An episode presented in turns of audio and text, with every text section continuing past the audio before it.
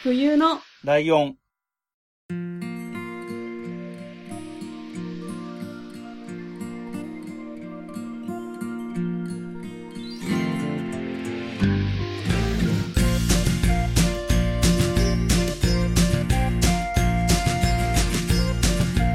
この番組は山梨県出身以外共通点のない二人がそれぞれ好きなことを話す番組です。冬のライオン第236回椿ライドウです。まほゆです。新年明けましておめでとうございありがとうまございます。普通によろしくお願いしますっつっちゃった？いや、何も考えてませんでした。そうですか。別にいいんですけど。なんかね、勝手にやる。なんか、この前、あれだよね。多分年末のやつも急に良いお年をだかなんだか言あって、確かに。合わせにくいこと言ったなって思ったのに、全然反省してない感じになっちゃったけど。本当に。まあまあまあまあ、そんなわけで、えっ、と、新年一発目というね、はい。やつですよ。で、冬のライオンって、えっと、1月からなんかルール変更するんです、僕が勝手に。真冬さんに関係なく。うん。で、真冬さんは真冬さんでそれをそれなりに好きなように壊してくるっていうのが、ま、まあ、冬のライオンのスタイルといえばスタイルはい。なんですけど、だから、ね最近ね、たまたま聞いてたポッドキャスト番組が、ちょうど年末でシーズン2が終わって、年始からシーズン3ですって話をしてたのね。えでさ、シーズン1とかシーズン2とかある番組あるわけよ。ー、はいはい。で、そういうタイミングで普通はその何？ゲストの呼び方がこういう風に変わりますとかさ、うん。変わるんだけどさ。だ冬のライオンは、それがだいたい1月から変わるので、はい。それで数えるとシーズン5ぐらいになるわけ。うん。だからシーズン1は8月から12月までの短いやつでゲストを呼ばないっていうスタイル。はい。で、シーズン2からがゲストが来るような感じになって、ランダムっていうかね、不定期な感じでゲストが来てるっていうのがあったり、シーズン、えー、3ぐらいが、3かな ?4 かな？ぐらいが、あの、毎月ゲストがいて、真冬さんの負担がすごいでかいっていう年があって、で、その次の年が6週セットっていう分かりづらいね、去年までのスタイルがあって、去年のスタイルがあって、で、今年になったよと。うん。で、今年はどういう感じでしていくかっていう話をまずしちゃっておこうかなと思うんだけど、はい。6週セットっていうのはすごいやりづらかったんで、あ、い今が何週目かわからんみたいなことになるので、うん。それをやめて月単位で区切ろうというのに戻しました。はい。で、ええっ、と、1月のことは一旦置いといて、はい。2月以降の話をすると、えっ、と、うライドのターン、真冬のターンって、いつも通りにやって、はい。で、3週目が雑談会。うん。で、4週目が、えっ、と、なん、なんていう名前にしようかな。えっ、と、な、なんかいろいろ便利に使える感じのワイルドカードみたいなやつです。なるほど。だから、えっ、と、例えば、僕のターンが長かったら前編後編に分けて後編に使うこともあるかもしれないし、例えば真冬さんが今月話したいネタが2つあるよっていう場合は、真冬さんのターンが2回あるっていうのもありだし、うん。雑談会が盛り上がったら雑談会分けるでもいいし、はい。雑談会と別でお便り会やりますとかでもいいしとなるほど。いうような感じ。で、だからこれ結構実は、今月の4週目何、何やるっていう話は決めていかないと、やばいかもしんない。っ確かに。ていうのが、えっ、と、今年どうなるかなっていうところですね。はい。で、えっ、と、毎、えっ、と、なんだろう、毎年というか、一週、えー、何？今のカレンダーって、だいたいどの曜日も、3ヶ月に1回ぐらい5週目があるわけですよ。うんうん。だいたいね。はい。なので、えっ、と、今年はどうやら数えたら、火曜日は5回ありそうなんだけど、うーん。で、その5回は、あ、5週目は、基本的には、えっ、と、はいなんて言うんだろう、準レギュラー的な人々誰のことかっていうと、ハルさんとか、うんうん。えーブックメンとか、はい。あとは月見さんはい。に来てもらう。なるほど。そうすると、月見さんがほら、えっ、と、過去の、その、その配信までの時にあった過去分全部聞いてきてなんか言うっていうのをやりたいっていう、やりたいとかやってたから、はいはい。半年に一回ぐらい呼ばないと多分きついだろうなと思ったので、半年に一回ぐらい出る計算になってるので、多分、多分、月見さんは2回来ると思う。なるほど。今の計画としてはね、何か変わらなければ。で、春さんは大体夏ぐらいだし、ブックメンは暮れに来ると。いう感じになるかなと思っていますと。はい。で、そうするとじゃあゲストは呼ばないのかいと。新しいゲストは来ないのかいと。はい。いうことになりますが、これに関しては、えっと、それぞれが呼びたい時に呼ぶスタイルです。その月の自分のターンでゲストを呼ぶ。まあゲストで呼ぶぐらいだから好きだから推してるものだから別にそれでいいというに。ことです。なので、えっ、と、今まで2回に分けてたのを1回でやるのか、全然違うスタイルなのか分からないけど、僕が今思ってるイメージで言うと、冬のライブ、だいぶ長くなってきてるので、だいたい1時間とかあるので、僕がゲストを迎えるとしたら、最初の30分ぐらいでその人のことをいろいろ、ね、ポッドキャストどうやってしたんですかみたいな話を聞いて、後半からその人の好きなものの話をしてもらうとかみたいな形がいいかなと思ってるんですね。うん。はい。で、だからといって真冬さんがそのやり方をするとは限らなくって、うん。この人はこういう人です、ドン。では早速それで行きましょうみたいなこともあるかもしれない。うん、確かなんか、占いとかそうだったよね。ラモンさんに。うん。はい。とかは占いをやってもらうために呼んだので、別に、その芸人さんとして、まあ説明はしてるけど、うん。あんまりそういうところ詳細まで掘り下げてっていうよりかは、占いができる芸人さんですよ、占いしてもらいましょうみたいなノリだったから、うん。そういうのもありだよっていう、はい。えー、真冬さんにとって割とやりやすいスタイルかなと思って。なんか割と自由度の高い、その時々のやり方ができるかなと思ってます。はい。っていう感じなんですけど、あとは、えっと、1月はすっ飛ばしてっていう話を最初にしたのは、1月は例外で、はい。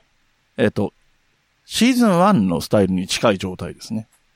はい。えっと、今やってるのは1週目で雑談会っていうのはちょっと、まあこれまたその1月が例外の中でも例外なんだけど、2、3、4、5週目が、ライドのターン、真冬のターン、ライドのターン、真冬のターンっていう交互で来る。だから月に2回自分のターンが来るっていう、これはこれでと、当時の真冬さんが苦手としてたパターンなんだよね。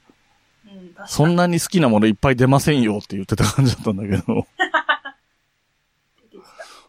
なんか、ね、慣れてきたのか、好きなものっていうののくくりが自分の中で広がったのか、あ単単におしゃべりが好きになったのかよくわかんないですけど、まあ、2週ぐらいあっても全然話せるっぽいし。なんか、今回その、何、2週、えっ、と、2、2週目から5週目を交互にやって 2, 2回ずつやりますよっていうのに近いのが、12月が自分たちのターンがあった上で、雑談会でそれぞれのターンを一回、もう一回やってるみたいな感じになったじゃない？はいはい。だから、あんな感じだよね、要は。あれだから一歩にまとめてるからえぐいけど、年末のやつはえぐいけど、はいはい。なんか、ね、あれがだから週分かれてたら、まさにこういう感じ？交代交代で。に、1ヶ月に2回ずつ喋るっていうスタイルも、やろうと思えばできなくはないみたいにはなってきてんだなって思ったり。なるほど。だから、その、えっ、と、2月以降の4週目、その、はい。ワイルドカードみたいなやつも、真冬さん2本あるよとかは普通にあるかもしんないし、うん。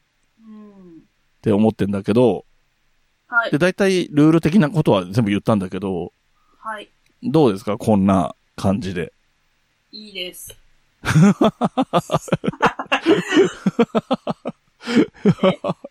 いや、そうだろうけど、一応ね、事前に要望も聞いた上で組んではいるから、はい。ここでそんなの嫌ですとは言わないとは思ったけど、でもいいですで終わるんだ、みたいな感じもちょっとあったけどね。いや、それ以外もうないです、なんか。あやり方的に組み合わせというか、うん。理想形に近いなっていうことなの。まあそうですね。今のところはね。今のね今の違うこと言ってるかも。あ、いや、それはそうだと思うよ。多分ね。疲れた。だから何やっても、それなりにしんどいからさ、それは毎週毎週配信してんだから。だかうん。ら毎週ね、なんか、一本半ぐらい考えなきゃいけないってなったらしんどいかもしれないし、毎週ゲスト、毎月ゲストって言ったらそれはそれでしんどいしってうんあるから、まあ難しいんじゃねえかなとは思うけど。まあまあまあまあ、そんな感じにしていこうと思いますよっていう話で。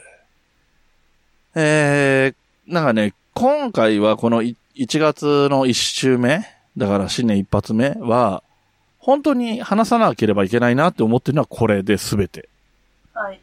で、あとは雑談、本当に雑談なんだけど、はい。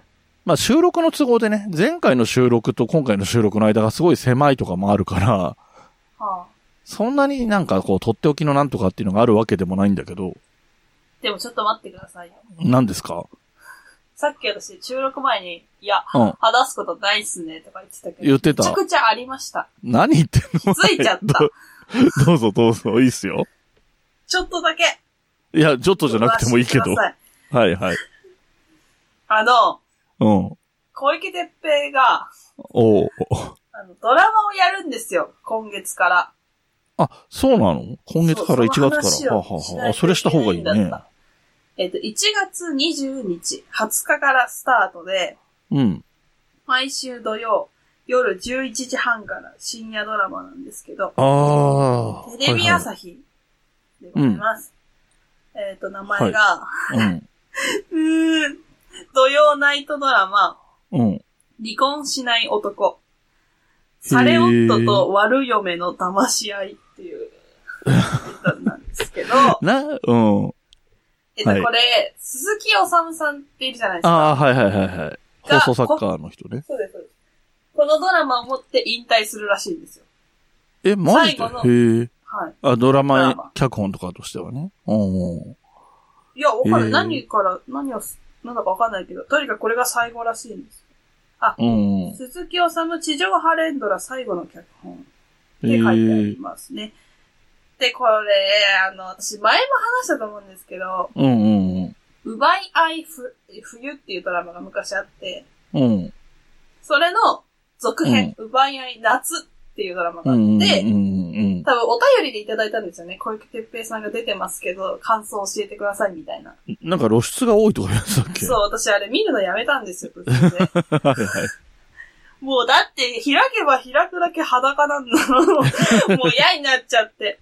で、あの、まあ、それと同じ脚本家ということで。なるほど。えぐいんですよ、予告が。ちょっとあるんですけど、今15秒ぐらいの。うんうん。えぐくてもへう。ええっ。と、多分設定としては、うん。伊藤敦さんが主役なんですよね。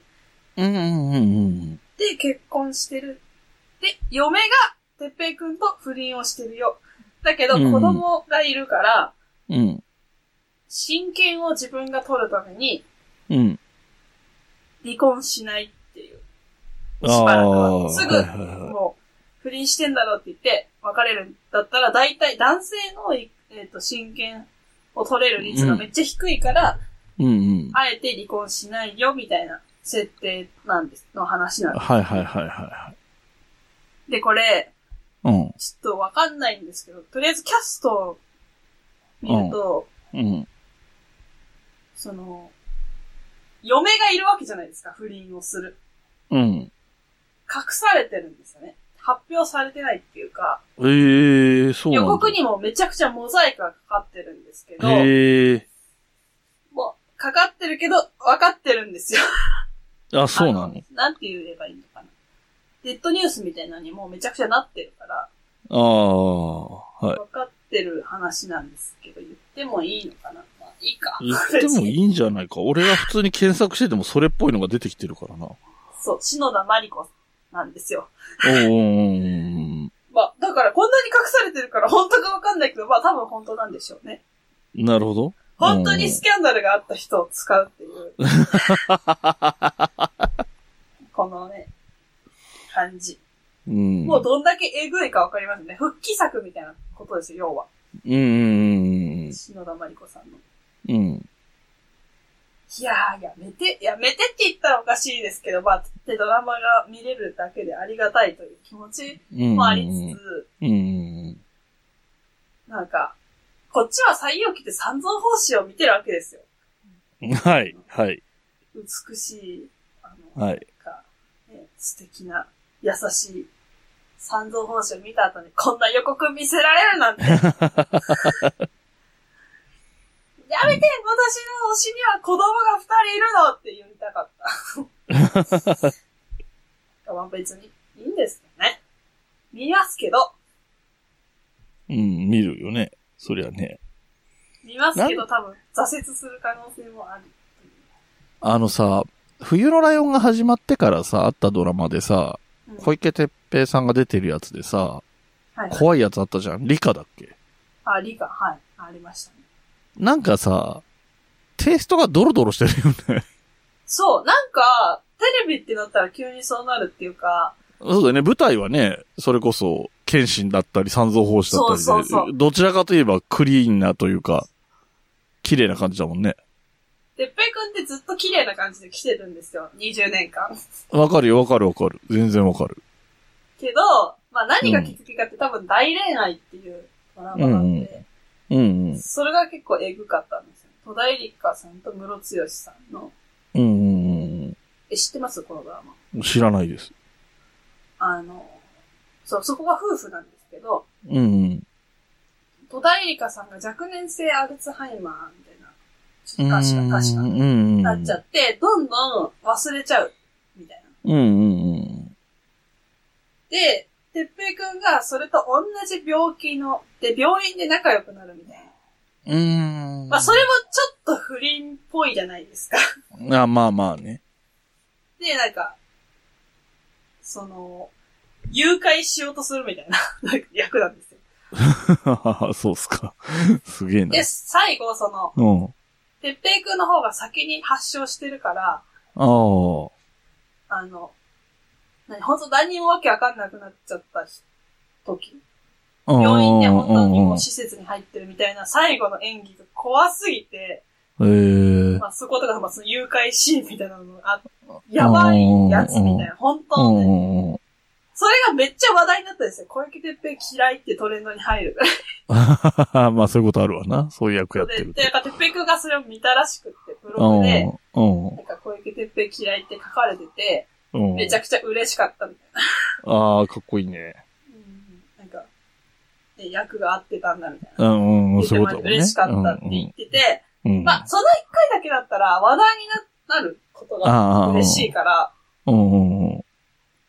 あーって思ったけど、そっからめちゃくちゃ続いてるんで、うん、ああこういうのね、テレビではこういうパターンってなってるっていうのがね。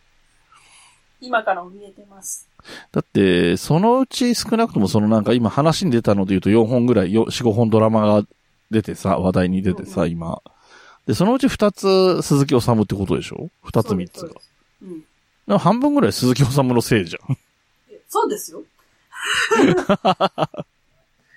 そうです。うん。まあその人がいなくなってしまうのをね、あんまり喜ぶわけにもいかないけども。まあでも、なんかね、複雑なんですよね。やめてほしい。やめてほしいっていうか、嫌だなっていう気持ちもある。嫌だっていうか、もっといい役あるじゃんっていう。っていうのがあるからね。うん。まあでもまあ見れるもんは裸でも見見るけどっていう気はい持ちと、はいはい。あの、今、混在してます。はい。そう、そし、て、あれだよね、真冬さんの推しが1月からドラマに出るといえば、大河ドラマの方に本郷奏太くんが出るっていうのもね、あって、みんな売れてるな。なかなか、キーマン天皇の役なんだよね。うん。いや、素敵すぎる。なんか、えっ、と、ざっくり見た感じだと、まあ、はい紫式部が主役で、うん。物語で描かれる中で多分三代天皇が動くと思うの。はいはいはその真ん中の位置に来てるはずなんだよね。い。へえ。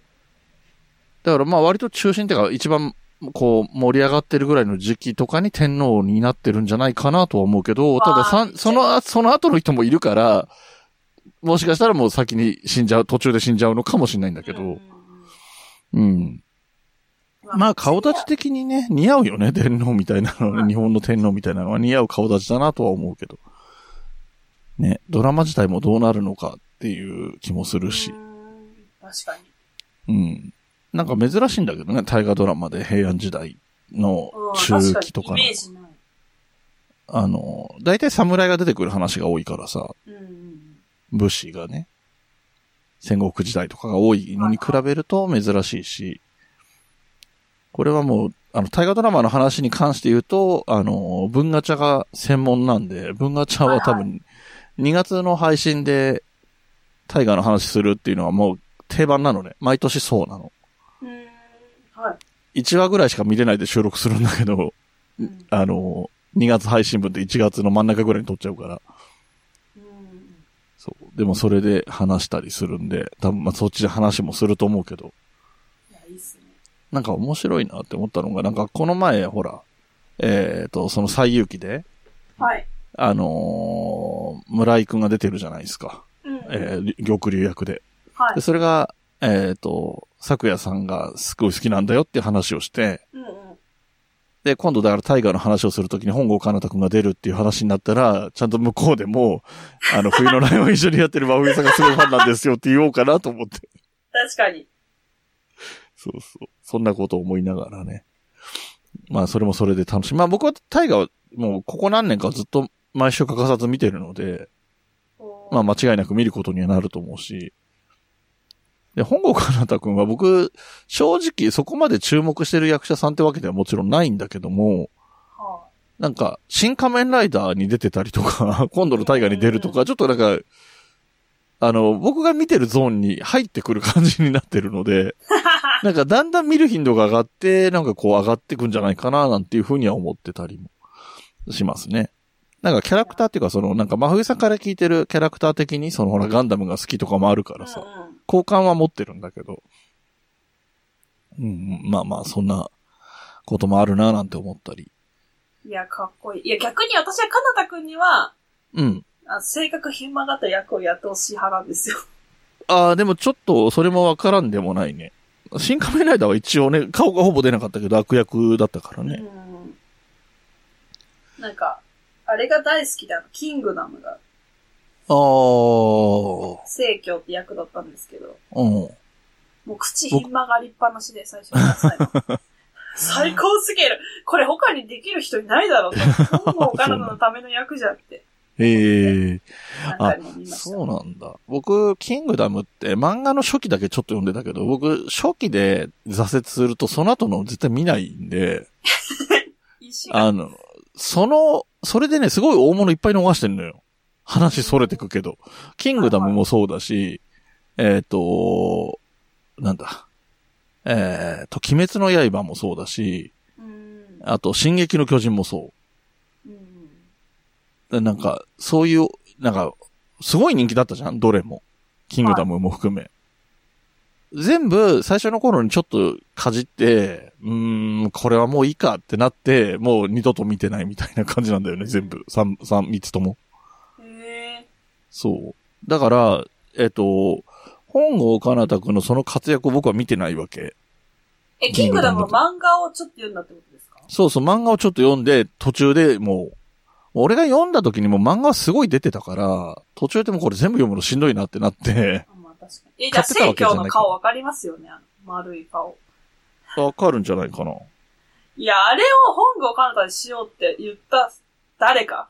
誰か？はい。なんか、顔は全然違うけど、なんかどんどんそれに見えてくるっていう。ああ、聖教って字わかる？説明できる？えーっと、成功のせいに、うん。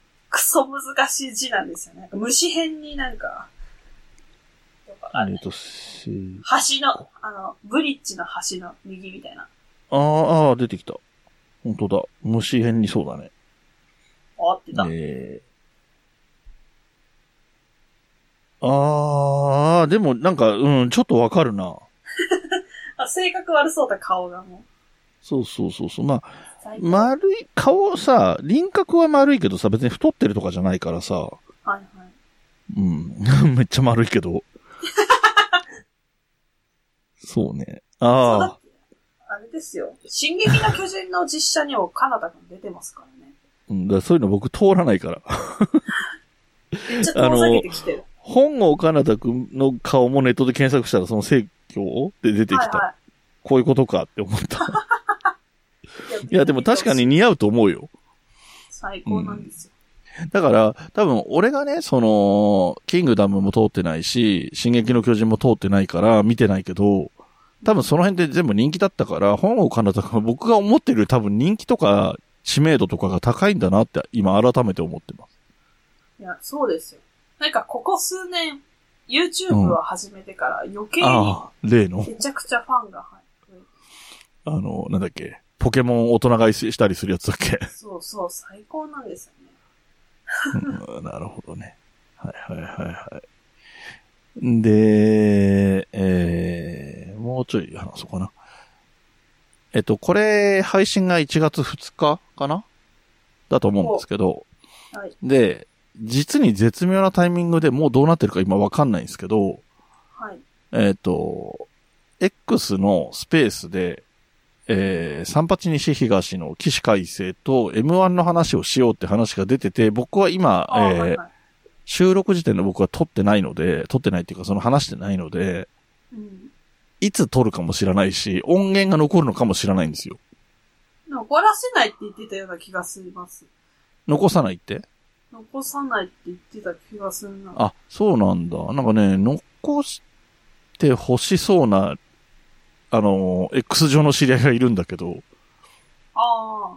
言ったら、あのー私も残した方がいいんじゃないですかって言ったら、いや、みたいな感じのこと言ってた気がする。まあね、海星は、あの、作り込みが好きだからさ、その、ポッドキャストとか、ちゃんと編集するとかが好きだから、垂れ流しのやつは残したくないって気持ちはわからんでもないんだけど、でも、だってあんなの1週間とか1ヶ月はでしょ？普通にスペースで喋ったの保存したって。だから、まあ、そのぐらいは残せばいいんじゃないって思うけど、うん。あのー、なんだっけ。えーと、あいつら、空気階段か。空気階段のすごいファンの知り合いがいるんだけど。あれ？聞こえてる？はい、聞こえてます。うん。はいその、空気階段がすごい好きな、えー知り合いが、その、X 上の知り合いがね、うん。あの、M1 のシーズンになるとめちゃめちゃ、その、今で言うとポスト？はい。すんのよ。でもうん、完全にオタクなのよ。その、見、見方とか見てる、情報を取ってるところとかが オタクなんだけど、うーん。で、その人が、なんか、相変わらずいっぱいポストしてたからさ、はい。で、それを読んで、で、その中に、えっ、と、大吉先生が今、ポッドキャストやってんだけど、はい、はい。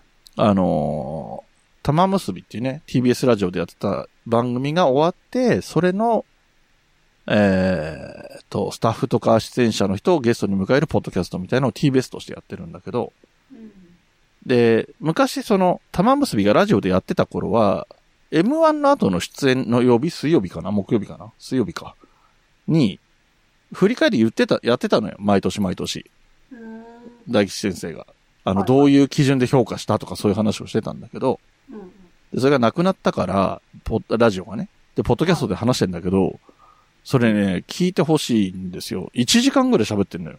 もっと喋ってるかな？うん ?1 時間以上喋ってる。で、全ネタに対してコメントしてるし、あの、どうしてこういう評価になったかって話もしてるから、ぜひ聞いてほしいんだけど、で、それを、その、僕の知り合いも聞いてて、はい。で、これが、こういうのがあったよっていう話をしてて、これ面白かった、あの、すごいわかりやすかったっていうリップを僕がつけたときに、ついでにその、スペースで話すから、もしよかったら聞いてねって書いたら、うん。ほら、やっぱりそんなの、そのタイミングで聞けるかわかんないじゃん多分、あのーなんだろう。スペースってすごい人気の人のファンは、それに合わせて聞きに行くけど、もともと X の知り合いぐらいの人だったら、合わなきゃ聞かないじゃん時間が合わなきゃ。確かに。だから、残してあげないと多分彼女は聞けないだろうなと思ってるんで、まあ残してほしいなっていうのが正直なところなんだけど、まあどうするか知らんけど、まあ最終的には海星が握ってるからさ。強く言ったらいけるじゃないですか。うん、まあそうね、そうだと思うけど、まあまあそこはそれって感じなんだけどね。まあでもね、ちょっと、その、ね、三八に西東も聞いてくれてる方はわかると思うんだけど、岸、また冬の、冬のライオン出てもらった時のを聞いててもわかると思うんだけど、うん。あのお笑いオタクとお笑いの話、ましてやリアルタイムの今のお笑いの話、M1 の話はいをするってなると、うん。緊張はしないんだけど、おのずとちゃんと真剣に M1 を見たし、自分なりにどう思ったかとかが言語化できるようできるかなとかっていう感覚とかもあったし、うん。で、大吉先生のやつ聞いて、あ、なんか俺の中でちょっと引っかかってたのが、これ聞いてわかっ、自分なりにわ理解できたみたいなこともあったから、うん。うん、なんか、それなりの準備で聞くことになりそうだなって、あ聞くじゃん、喋ることになりそうだなとは思ってるんだけどね。うんなるほど。で、まあ、冬さんは冬さんで、えっ、と、その、まさにその起死回生と、えっ、と、多分、三八西東で、おそらく、うん話すんでしょうね。もともとそんな感じの話だったもんね、始める時から。そうですね。M1 の話しようとか言ってたんだもんね。うん。したくないんですけどね、M1 の話は。思い出すからみたいなことなの、それ。悔しいからとかそういうやつ。いや、なんか私の推しを認めなかった大会の話なんてなんてしてやんなきゃいけないんだっていう気持ちではあります。ああ、なるほど、なるほど。そういうことか。まあ、まあいいでしょうん。まあね、いずれ、また新しい推しとかが出てきた時にその推しがね、そこ取るかもしれないわけだから。う。いや、もうなんか、嫌です。賞レースに踊らされる人生。マジで嫌だ。ああ、まあでもそれはわかるななんかね、あのーあ、あれちょっと、まあこれもなんか、真冬さんはもうちょっと達観した意見になっちゃうのかもしれないけどさ、はい。あの、花輪がちょっとなんかドッキリ仕掛けて揉めたやつあるじゃん。はいはい。あれについてはなんかどう思った？いやー、なんか、まあ、そんなに詳しくラジオ聞いたりとかしてない。本当にみんなと同じぐらいのうんうんうん。情報しかないけど、うん。なんか、なんでそんなみんな怒ってんのっていうか、あはいはいはいはいはい。本人が怒るのが当然、それで許してもらった終わりじゃないですか。なんかその、なんだろう。M1 を1回戦とか2回戦とか見たことないような人たちっていうか、そんな普段お笑い見てないような人はいたちが、はいはい。ただツイッはターやってるだけの人が、い。そうね、まあね。リプとか、その。リプライとかで、なんか、芸人の人生がかかった大会なのにひどいみたいな、うん。すごい言ってるじゃないですか、もう本当に。人を殺したかのように、うんうん。糾弾されて、てうんなんか、正直。その人たちを貶めてやろうと思ってしたわけじゃ絶対なくて。なんか、まあ盛り上がればいいんだとか、うん見てくうんれる人が楽しんでもらったらいいなで100でやってるはずなうのに。まあそれがちょっと方向が間違ったばっかり、まあまあねそこ結果的まにねで知らない人からバーバー言われるのはかわいそうだなっていうそうなんだよね。思ったし、うん。なんかその M1 が神格化されすぎてるのにあキモい、うな。ん、うん、えキモいっていうか疲れちゃう。うん、うん。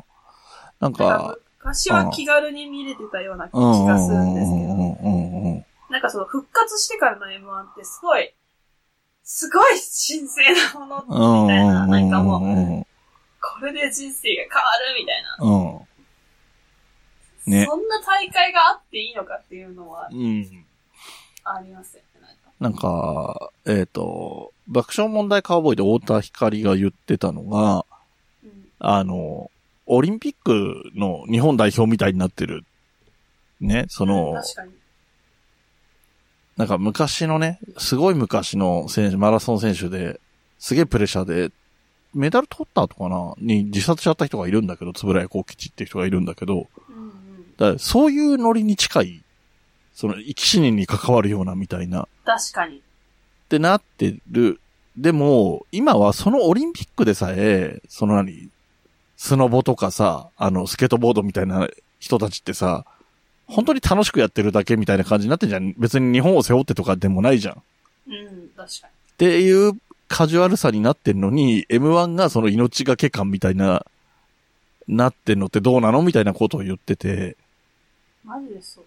うーん、ね。っていうのがあってね、それを、あれだったけどね、あのーサンドイッチマンの、なんだっけ、富澤は、敗者復活のタイミングでネタいじって、横に花輪がいるっていう展開にはなってたけど、確かに。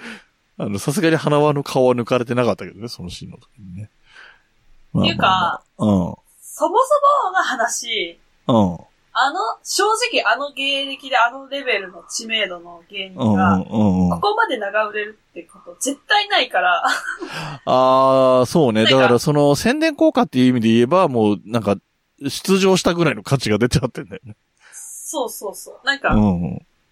それも、なんだろう、その俳優とかそういうのと違って、うん。それが面白いみたいなのになる、つながるわけじゃないですか、方法なるね。なるね。なのにでみんなが過剰に怒ることによって、その本人もちょけづらいっていうか、そうだよね。ネタ、だってつかみで絶対、あのーできるじゃん。うんうん。M1 敗者復活組ですみたいなこと言って、そういうツッコミが入れられるわけじゃん？うん。みたいなことができるのが、ちょっと今やっちゃいけないのかなみたいになってるってことだよね。うん、確かうーん、確かになまあ、だ真面目に考えすぎってところはあるよな。その M1 に関して。に。なんかもし私の推しだとしたら、うん。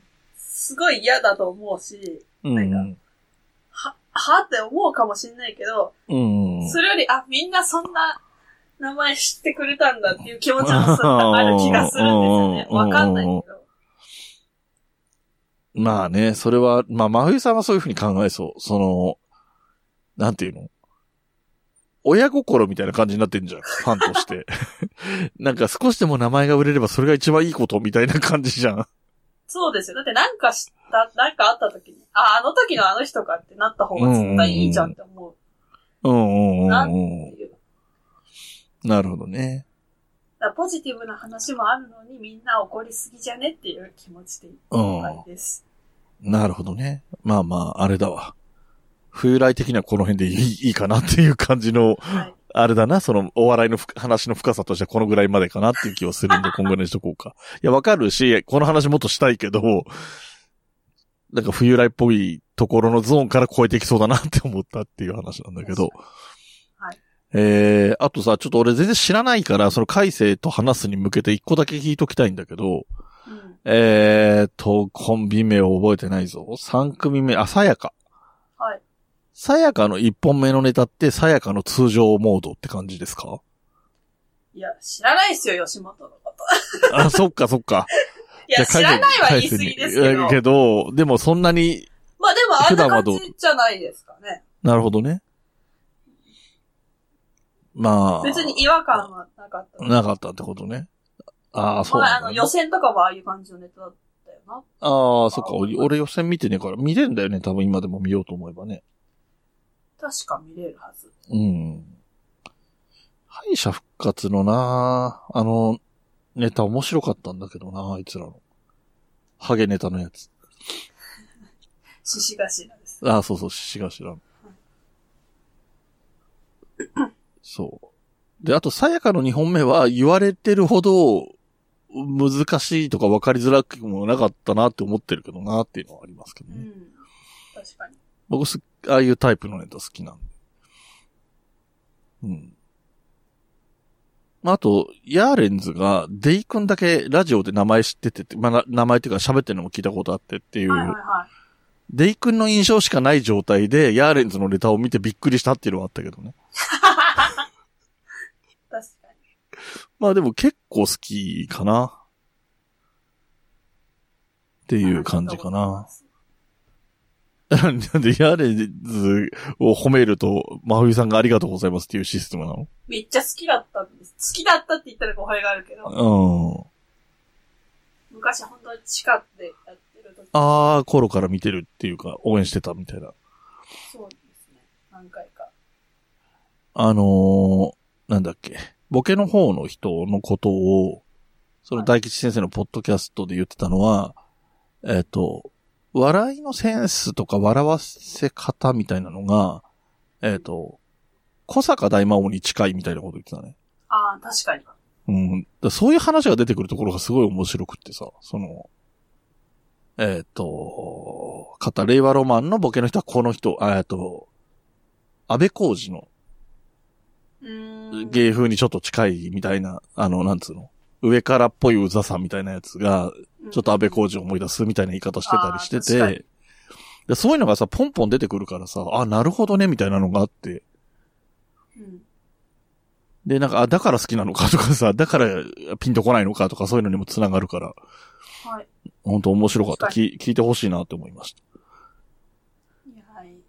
はい。なんかまあ1月2日なんで、まあね、24でしたっけまだ1週間ちょいぐらいとかだと思うから、はい。まあ M1 の話もいいのかなと思って、ちょっと長めに話してますけど。いや、なんかびっくりしたのは、うん。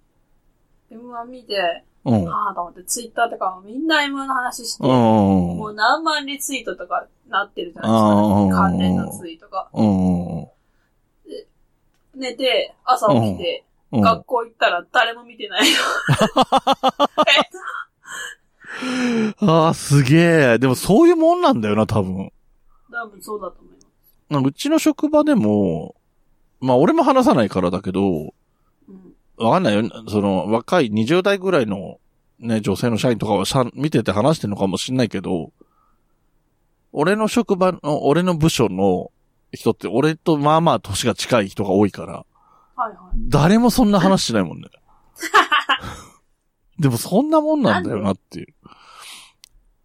なんか不思議だよね。なんかさ、M1 をさ、あの、なんつうの、お笑いをディープに好きな人その M1 の1回戦から見てるとかさ、あと、何？そういう劇場行ってますっていう人たちうん。から見ると、M1 だけ見てる人ってライトなユーザーじゃん。うんうん。だけど、そのライトなユーザーよりの上に、上にっていうかよりも遠いところに、うん。こんだけ盛り上がってる M1 のことを一言も触れないゾーンっていうのがいっぱいいるわけだよね。確かに。だから、なんか、その、劇場組1回戦から見てる組からしたら、ライトと思える人たちも、世間のパイの中ではお笑い、かなりお笑い好きに入る。うん。なんか、それこそさ、えっと、最初の10年だった頃の2000年までだっけ？うん。の M1 の頃は、10もっとも、もっと見てたみたいな感じがあるから、はい。なんか、その見なくなってる人に M1 の話すると、あ、えまだ M1 やってるんだとか、あいや M1 まだ見てるんだとか、多分そういうまだってつきそうな気がするんだよね。うん。いわゆるお笑い好きじゃない人からすると。うん。ん？はい。何？なな何の反応？もないの？うん。うん学校の友達に、あの、うんうん。えっとナイチンゲールダンスの、ああ、はいはい。あの、中野中ルティさんって人がいるんですけど、その人と同じ高校の出身の人がいるんですよ。ああ、そうな。山梨の人なんですよ、あの人。うんうん。だから、え、じゃあ、あの、ナイチンゲールダンス知ってるって言ったら、うん。え、みたいな。ものすごい困らせちゃって。あでも、その子被ってるんですよ。あマジで？へえ。ああ、知らないって書いてあ、えはいそんな感じなんだ。え、な、例えば、真冬さんが知ってるかどうかはともかく本名で言えば通じるのかな？それでもわかんないぐらいなのかな？いや、いろんな、私、その高校の知り合いに連絡したんですけど、うん。一、人だけ同じクラスだったって子がいて、うん。うん。その子は下の名前で呼んでましたけど、もちろん。うん。あんまり、まあまあ、文系理系で違ったりすると、あそうだよね。だからクラスの数が多かったりするとそういう風にはなるとは思うけどね。へーとかあとさ、あれも、決勝に行ったチームにも、あチームじゃないや、コンビにも山梨出身の人いたよね。ああ、ダンビラムーチョですね。ダンビラムーチョ。はあのい。人山梨だは、ったらめちゃくちゃ売れてますよ、だって。え、どういうこと？あ、仕事がおしてるってこと？めっちゃ出てるし、ライブのイベント、あの MC とかもめっちゃやってるから。ああ、なんか別に、面白くないという気はしなかったけど、うなん、か、そもそも、まあこの話も多分、海星ともすると思うんだけど、そもそも歌ネタがちょっと不利っていう感じはしたし、うんあと、なんか、大吉先生もそのようなこと言ってた。だからまいや、去年の予選がめちゃくちゃ面白かった。あ、あ、そうなんだ。だそういう話もよくあって、なんか去年の予選とか去年の決勝？うん。で、さやかとかは去年の決勝見てるか見てないかで印象が全然違うじゃん。確かに。多分。俺は見てないけど。うん。俺多分一昨年見てて去年見てないのよ。へそう、たまたまね。だから、なんか感覚があんまり多分、あの、真冬さんとか海星とは全然違うんだけど、ーうん。うん、だからなんか、そういうのによるよなってすごい思う。で、ほら、ストーリーが多いじゃん。で、そういう煽り方もするじゃん。M1 って確。だから、これをどう知ってるかで違うなっていうのはすごいいろんな、何？出演者それぞれに関して思うなとは思ったけど。確かに。うん。まあでも、まあまあまあ、面白かったですけどね、全体的に。で、なんかね、これ、こいつらすげえつまんねえのなんで残ってんだろう？みたいな人はいなかったと思うん。う。うん。人気かな。うん。ということで、えっ、と、賞レース系はここで一旦落ち着いて、ゴールデンウィークぐらいに、真冬さんにとっても大切な大会があるってことなのかな？まあそうですね。そんなに、R1 とかがあるけど、あ、そっか、間に R1 があるのか。1、はい2月、2月ぐらいだっけ？ちょっと忘れちゃいましたけど。R1 もね、なんか、ね、R1 の R は落語の R なんだけど、もう全然落語家には、まあ出てる人いるんだけどね、1回戦とかには。うんまあほぼ関係ない。R1 の1回戦一回行ったことあるんですけど、うん。もうやばいですよ。この世の地獄があそこにある。わかるわ。なんか、あの、こういう言い方すると、多分好きな人には怒られそうだけど、僕の価値観からすると、ああ、白木って、はい、はい。その地獄の入り口みたいな人なんだ。入り口。え、なんか、世間的に受けてるっていうかさ、その、ザ・ W とかでも出てたんでしょ？うん、見ました。だから多分ある程度認知されてるというか評価もされてるんだろうとは思うんだけど、うん。僕の中では結構地獄に入るなっていう印象ですね。まあでもあれですよ。うん。あ声が出てればいい方なんで。ああ、そういうレベルか。なるほどね。はい。えなんかもう、え本当にネタちょんでって、ただ呆然と立ち尽くす人とかいるから、普通に。うんうんうんうん。うん。え、全然、に全然 R1 のスケジュールが読めないな。サイト開いてるんだけど。でも R1 って、うん。あの、結構大物も1回戦から出てたりするんで、ああ、そういうことなんだね。結構はいはいは行く価値は。い。ええプラマイぐらい なるほど。ああ、そういうことね。だからその、本当に地獄みたいなやつもいるけど、ちゃんと面白いレベルの人も一回戦行った時にいる可能性があるってことね。そうです。売れてるような人も。うんうん。ピンで出たりするパターンもあるしね。あの、芸人さん、コンビ、本来コンビでやってる人が。そうですね。うん。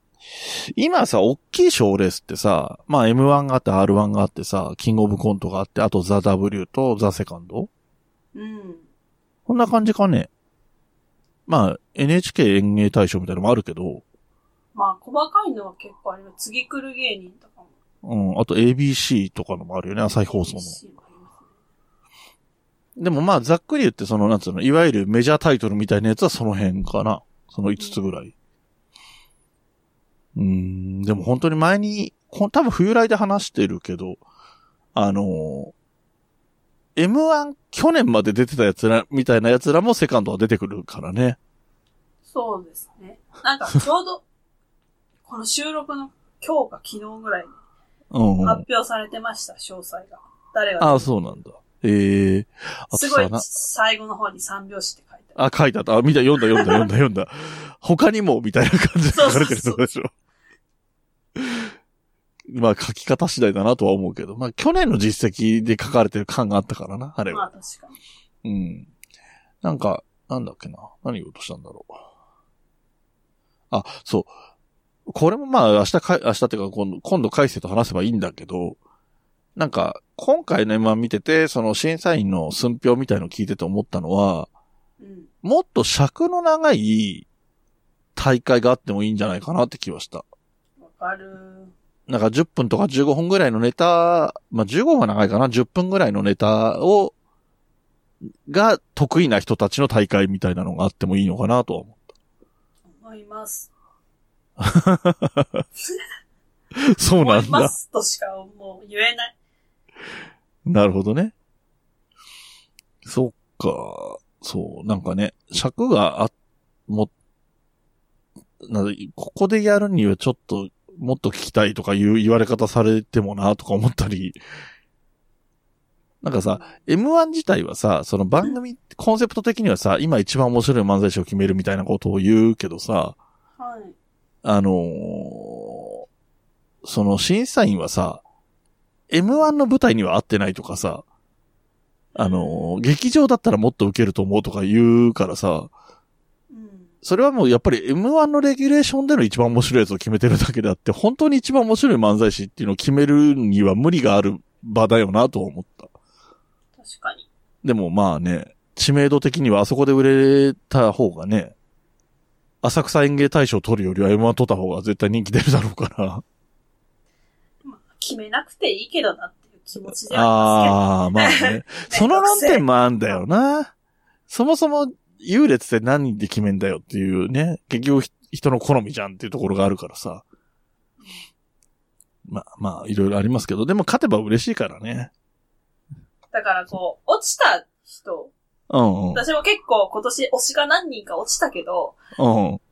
なんかこれだけは伝えようと思ってみんなに言ってたんですけど、推しに。うんうん。やっぱこれ落とされるって全部を指定されてるような気持ちになるかもしれないけど、うんうん。あの、めちゃくちゃ好きな人がここにいるんで、それだけは忘れないでください。いや、わかるわかるわかる。言ってることよくわかるわ。そう、M1 だけを全てだと考えるのはやめてよっていう。まあね、まあまあ。なんか私、この間、待って、この話をしてもいいのかわかんないけど、うん。この間、誰かのツイ誰だったか忘れちゃったんですけど、うんうん。みんな M1 調整のためにライブに出るとか、あるんですよはいはいは3分とか4分とかに収めるために試しでライブ出るみたいな。それってそりゃそうなんだけど。それを表で言うのっておかしくないっていう。ああ、わかるわかる。来てるお客さんのために出てるっていううん。ふうに思わないと、失礼だよね、みたいな言ってる人がいて、うんうんうん。はあ私の言いたいことをこの人は全て言ってくださったと思って。でも誰か忘れちゃった。誰が言ってたんだろう。でも、M1 です、いうかなんか、まあ M1 が多分軸だと思うんだけど、その裏側を見せるとかさ、うんなんか、それこそ、まあ見て面白いとも思ったけど、その千鳥が出てやってる、その何大反省会みたいなやつあるじゃん。終わった直後の飲み会のやつとかでさ、うんそれこそ、えーと、さやかの2本目が、か月とかでかけても、NGK とかでかけても受けてる時もあるんですよ、みたいなうん話。で、はいそれを、その事情を知らない人からすると、2本目、決勝の2本目で持ってくるには、ちょっと合ってないんじゃないかみたいな意見が出てるのを、まあ、よ言ってみれば否定でき、してちゃ、しちゃってる？できちゃってるうんわけよ。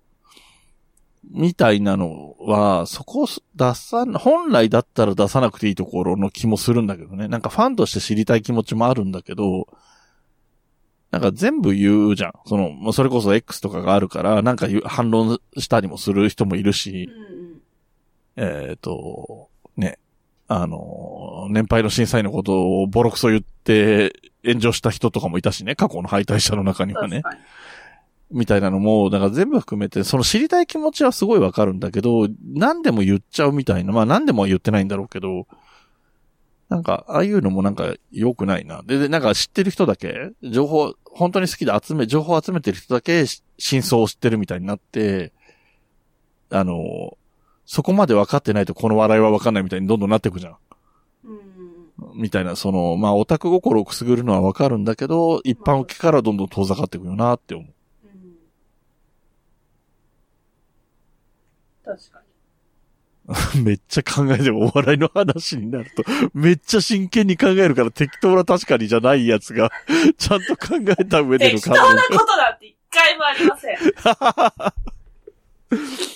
でも、愛のってはね、テンポってところもあるからさ、そういうのが必要な時もあるんだけど、本当に吟味して聞いてたんだなと思って、俺の勝手な言い分を。いやいもうやいやいいんです、こんな話は。ああ、もうこんな、どうでもいいような話がだいぶ長くなったから、もうそろそろ終わりでもいいんだけどさ。はい。えっ、と、なんか、ちょっとな、お口直しなんか話があれば、最後なんか持ってくればいいと思うけど。まあ、ないですけど、怒るなって。あの、20、28歳になったんですけど、あ、すいません。おめでとうございます。今日じゃん。はい。ごめんごめん。本当にすっかり飛んでったわ。いや、1時間も喋って。そうだ、一回も言わなかった。これは、多分、真冬さんが怒るのも無理はないんだけど、俺多分リスナーさんから怒られるパターンだわい。や、別に怒る、怒る必要はないですけど、別に。うん。いや、でもね、忘れちゃいけないところでしたね。去年はすごい盛り上げたのにね。しか当日に配信なんか結構ないことですよ。そうだね。そういう意味で言えば今年だったよなって気はするけど。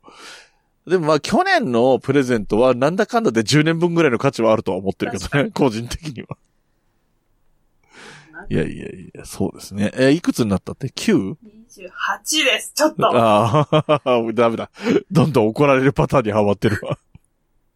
28でもあの、か早生まれあるあるかもしれないですけど、うんみんなが28になったって言うから、うん。あれ次9になるんだっけ？っていう気分で。はいはいはいはい。ね、まあ同学年の2ヶ月後ぐらいに誕生日があるやつがうん9になるやつらだからね。ねそうですね。本格的な荒さって感じで。ああ、まあそうなるよね。まあ年は取るからね。それは誰でも年は取るからしょうがないんだけどね。なんかその、なんかさ、アラサーって言葉がさ、その世間に出てきた時うん。にさ、その、例えば、その、昔はさ、俺が中学、高校ぐらいの頃は、女性の、こういうこと今言っちゃダメだろうけど、女性の結婚的歴は25歳って言われてたわけ。うん。で、それがあって、そんなことないよって雰囲気にはなりつつも、アラサーってなると焦る。っていうのが、俺のオンタイムぐらいの時なのよ。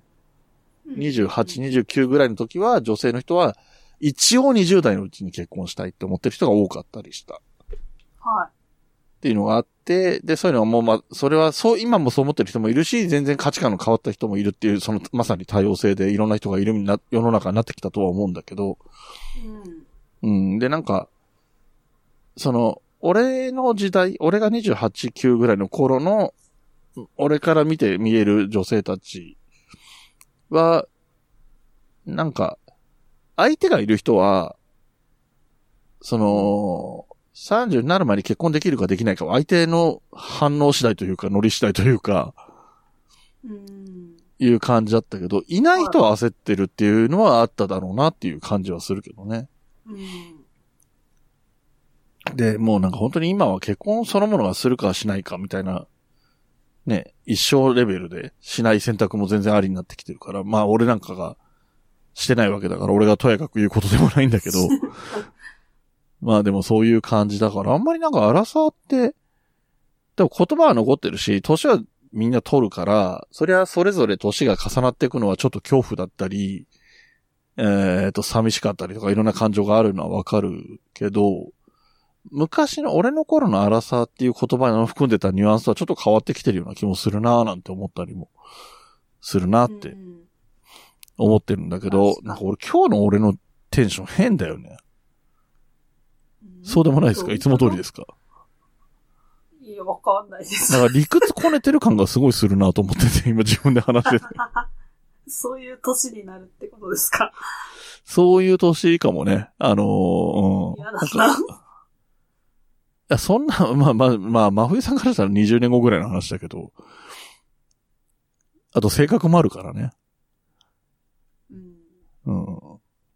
うちの母親なんか、俺よりね、25歳くらい当然上なんだけど、本当に理屈っぽい話嫌いだからね。えー、父親は好きなんだけど、理屈っぽい話っていうか、そういう論理的な話みたいなのが好きなんだけど、うんまあ、よく結婚したなっていう夫婦ですよ、うちの親は。えーそうね。なんか、見バレしない程度に親の話とかもしてもいいかもね。真冬さんとこはね、お父さんの話もお母さんの話も出てきてるからね。確かに。うん。あ、そうそう。だからそういうさ、その、推しとかじゃない話も、その、4週目うん。にしてもいいんだよね。だから、年に1回ぐらいだったら、基本的に好きなものの話をするのが前提の冬のライオンだけど、年に1回ぐらいだったら嫌いなものの話をガチでするみたいな回をやってもいいのかもしれないし。確かに。うん、まあいろいろ。あ、そういう意味で言えば、こういうテーマで話してくださいとか、これ、この、ん？そうそう。でこれを見て感想を話してくださいとか、そういうのでもいいんだよ。そういうお便りもね、もらってもいいなと思うし。確かに。力強いね。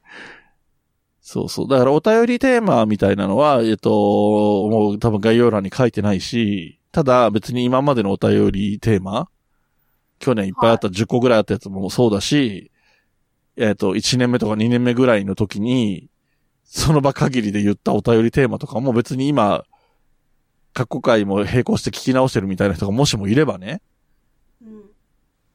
その時のお便りテーマで、お便りくれても全然問題ないし、まあお便りテーマと関係なくてもいいし。で、なんか、はい。まあ、その昔はさ、自分たちの推しを話す番組だから、押されても、それを紹介するタイミングがなかったのよ。これを見て感想を話してくださいって言われても、こっちとしてはそれ、結果的に好きじゃなかったりとか、推しってほどじゃないってなると、自分のターンで紹介するのもちょっと違うなとかあったんだけど、今今年はとにかくその4週目っていうのがあるので、えっ、と、この4週目の名前を考えておくようにします。はい。はい。じゃあそろそろ終わりでいいですか？いや、なんかあの、抱負はみたいな話は一切ないってことですか？まあ、荒さになったってことだけが、みんなに知れ渡ってしまった。いいや、じゃあ抱負はや、まあないんですけど別に。俺あ下手だな、今日。私の話は一瞬で終わった。うん。え、でも何？ま、マジで何もない。でも、でも学校行ってたりするから、まあ一応そ、そのね、学校の卒業とかみたいなのもあるだろうし。まあ、一番直近の目標はそれですね。うん。で、ドロッそれこプアウト、しないこと。ああ、で、その先にはね、やりたいこともあるんだろうし。もう、で、さらに言えば、そのアラサーのテーマであるところの結婚みたいな話も、今年というわけじゃないかもしれないけど。将来的には見てかな、見ていくべきとこなんだろうしね。その、相手もいるといえば相手もいるわけだから。いますね。なんか、そこに。そこにいるのか？これ聞こえてんの？聞こえてはないのいや、か聞こえてないと思います。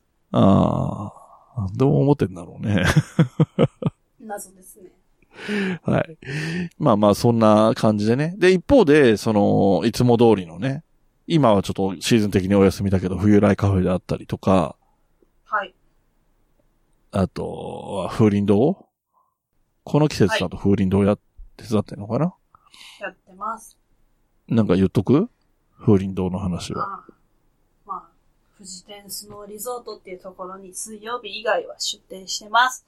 私はは基本土日にいます。はい。はい。はい。えーっと、あ、じゃあお便りテーマ、おうい、あります。はい。20代のうちにやっといた方がいいこと。おー、いいね。あと2年しかないんで。ああ、いいね。どういうのがいいのかね。なんか、ベータなこと言うと、まあ、まさに今やってるからいいんだけど、勉強とかって話にはなるんだけど、おじさんたちからすればう。んよく言うじゃん、若いうちにもっと勉強しとけばよかったとかさ。はいはい。で、なんか言うパターンはありそうだなとは思うんだけど。私がやりたい、やりたいなっていうか、やらなきゃいけないなって思ってるのは、親知らずを抜くこと。ああ、そう、どうなったそういえば。学関節症相変わらずなのいや、でも、うん。結構良くなって、うん。ちなみに何にもしてないんで、やっぱり多分、新生活のストレスだって、こう、感じてたのかなって今は思います。あ、良くはないけど、悪すぎないっていう感じで。ああ。相変わらずラーメンはし、あれなの、前向いて噛むの。あいや、最近できるようになりました。おー、良くなってるね。で、なんだっけ？あの、そう、30代というか、本当にちゃんと大人になるとっていうか、ああ、はいはい、わかる顎わかが、こう何、しっかり固まって、る。うん。なんか矯正とかもしづらいらしいんですけど、だから抜きづらかったああ、はいはいはいり。するらしいんですよね。なので、うん20代の方うちにやっといた方がいいああ、よなるほどなるほど。言われて、分かっちゃいるけどっていうああ。気持ちで。俺そういえば、その、今その荒さの話聞いてて、なんか、いまいち自分の時ああだったな、こうだったなって思わなかったのがちょっと分かったのが、は俺ね、32歳ぐらいが人生のピークであるだろうって20代後半ぐらいの頃思ってたのよ。あ、え？どういう自信で？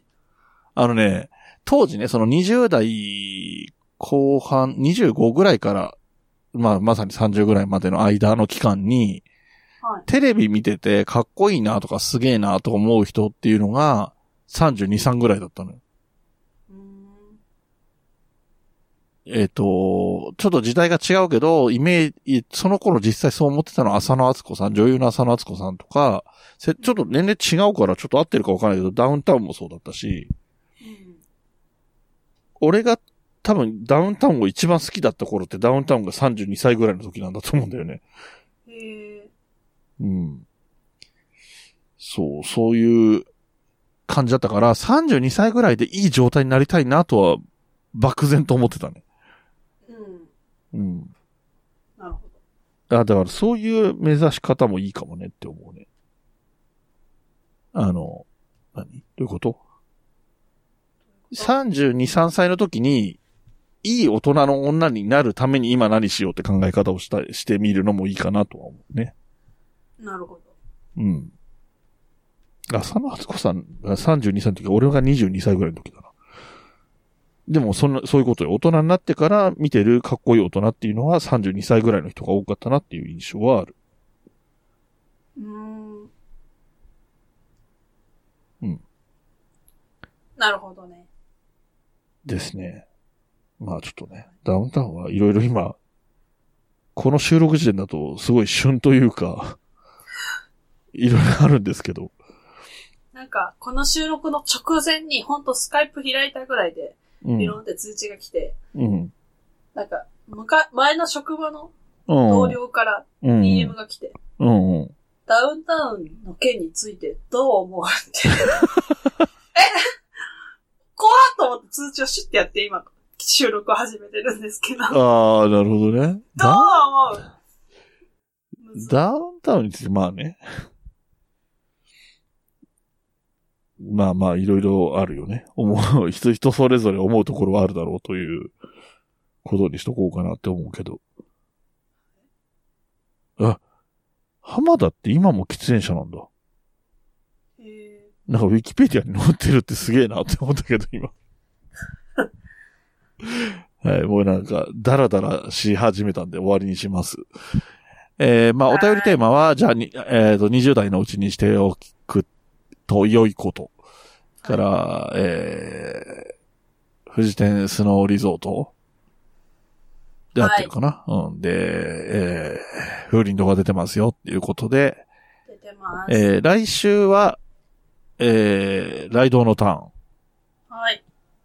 そしてその次の週に真冬さんのターンが待ってるよという流れになっていきます。はい。もうなんかほとんどね、まあなんか、こう、た、あの、新しい形に変わりますよって話をしたり、M1 の話をしたり、誕生日の話を忘れてたりとか、ありましたけど、なんか大体、ライオン切れ目があるようで、なんかずっと、あんまり旬な話しないよね、冬のライオンってね。クリスマスだから今回は特別編ですみたいなこととか一回もやったことないなと思って。関係ないんでね。まあね。かっこいいな。はい、じゃあ終わりましょう。はい。この番組の楽曲提供はカメレオンスタジオ。はい。